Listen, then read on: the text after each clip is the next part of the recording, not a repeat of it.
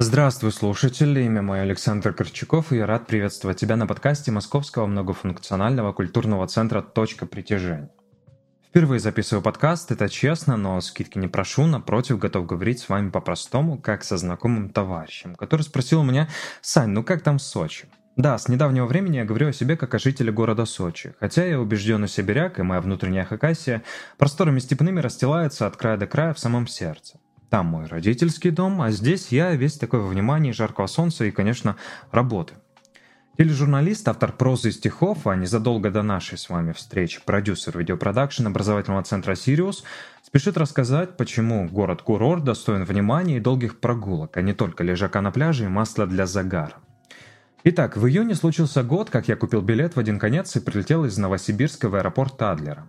Задаюсь вопросом, имею ли я право говорить о Сочи как о своем любимом городе, не как посетитель, а как постоялец. Сам же отвечаю, к чему эти предубеждения? Даже если это любовь с первого взгляда, то она однозначно подкреплена фактами, которые я смог обжить за эти 12 месяцев. И да, любовь оказалась взаимной, это правда. Здесь приятно, вот так по-доброму, чувствуется уют в каждом моменте. Будь это зеленая улица Орджоникидзе в центре города, в плену высоченных эвкалиптов, либо склоны курорта Красная Поляна, до безобразия великие, прекрасные, с каньонами и своими водопадами. На берег Черного моря пришельцам я впервые вступил в 2013 году. С командой КВН Томского госуниверситета мы штурмовали сцену Кивина – Тогда край жил ожиданием олимпийских рекордов, весомо, игры, строили дороги, развязки, стадионы и гостиницы. Теперь часть местных небоскребов стоят призраками. Здесь от многоэтажек честно хочется убежать подальше к природе с лозунгом «Сочи достоин все-таки быть одноэтажным».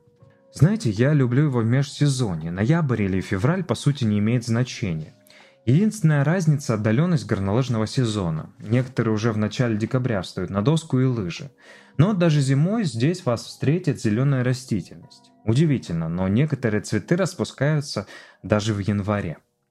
Итак, сразу по приезде сюда сложно разобрать, где же начинается Сочи. Вид из самолета вряд ли станет подсказкой, потому что городское полотно растянулось на несколько километров вдоль побережья. Здесь и федеральная территория Сириус, и Адлер, и Большой Сочи с пригородами – Дагомысом, Мацестой и Хостой. Все это словно бусинами красная нить пронизывает федеральная трасса и проходящая параллельно железнодорожная линия. Прокатитесь на «Ласточке», чтобы понять масштаб территории. От аэропорта до центрального вокзала Сочи. На дорогу в электричке уйдет минут 40. Зато взамен вы получите вид с первой полосы на море и возможность зарядить телефон. Выезд оборудован розетками. И вы точно не попадете в пробку. На электричке легко добраться до местного райончика на окраине Сочи, который точно знаком не всем приезжим туристам – Мамайка. Свое название Мамайка получила благодаря древней крепости Мамайкале. По одной из легенд она была построена еще в 8 веке византийцами. Со временем древнейшее строение было разрушено, а сегодня от него осталось несколько стен, поросших мхом – из современных же достопримечательностей широкий пляж, уютная для прогулки набережная вдоль реки Псахи в две стороны. Даже в сезон место спокойное, много деревьев, фруктовые рынки без очередей и милая кофейня с домашней выпечкой. А если пройти по берегу в сторону от Сочи, можно найти дикий пляж с чистой морской водой и красивым скальником. Туристы обычно не жалуют это место, думаю, о нем мало кому известно. Чего не скажешь о центре города – от курорта проспекта в сторону вокзала раскинулась пешеходная улица Новогинская, местный Арбат. Вечером здесь можно послушать импровизированный концерт живой музыки, поужинать том-ямом во вьетнамском ресторанчике, посмотреть на полувековые пальмы и кипарисы. Если вы покоряете город на машине, знаете, в Сочи туго с парковками. Оно и понятно, дорожная сеть вряд ли была готова принимать такое количество автотуристов. Отсюда пробки. На выезде в Сочи по левую сторону вас ожидает еще две интересные локации. Дендрарий с выставочными площадками и огромной коллекцией редких растений, а также недействующий санаторий имени Орджоникидзе. Первых отдыхающих курорт принял еще в 1937 году. Это были шахтеры. А в 2010-м санаторий закрыли на реконструкцию. Сегодня здесь можно в прямом смысле провалиться во времени и сделать несколько атмосферных фотокарточек. Комплекс состоит из 15 архитектурных объектов, вырастая в настоящий ансамбль. А те, кто предпочитает шуму городскому, шум водопадов, бегите из города на юг в сторону Мацеста. 13 километров, и вы попадете на тропу, ведущую к Агурским водопадам.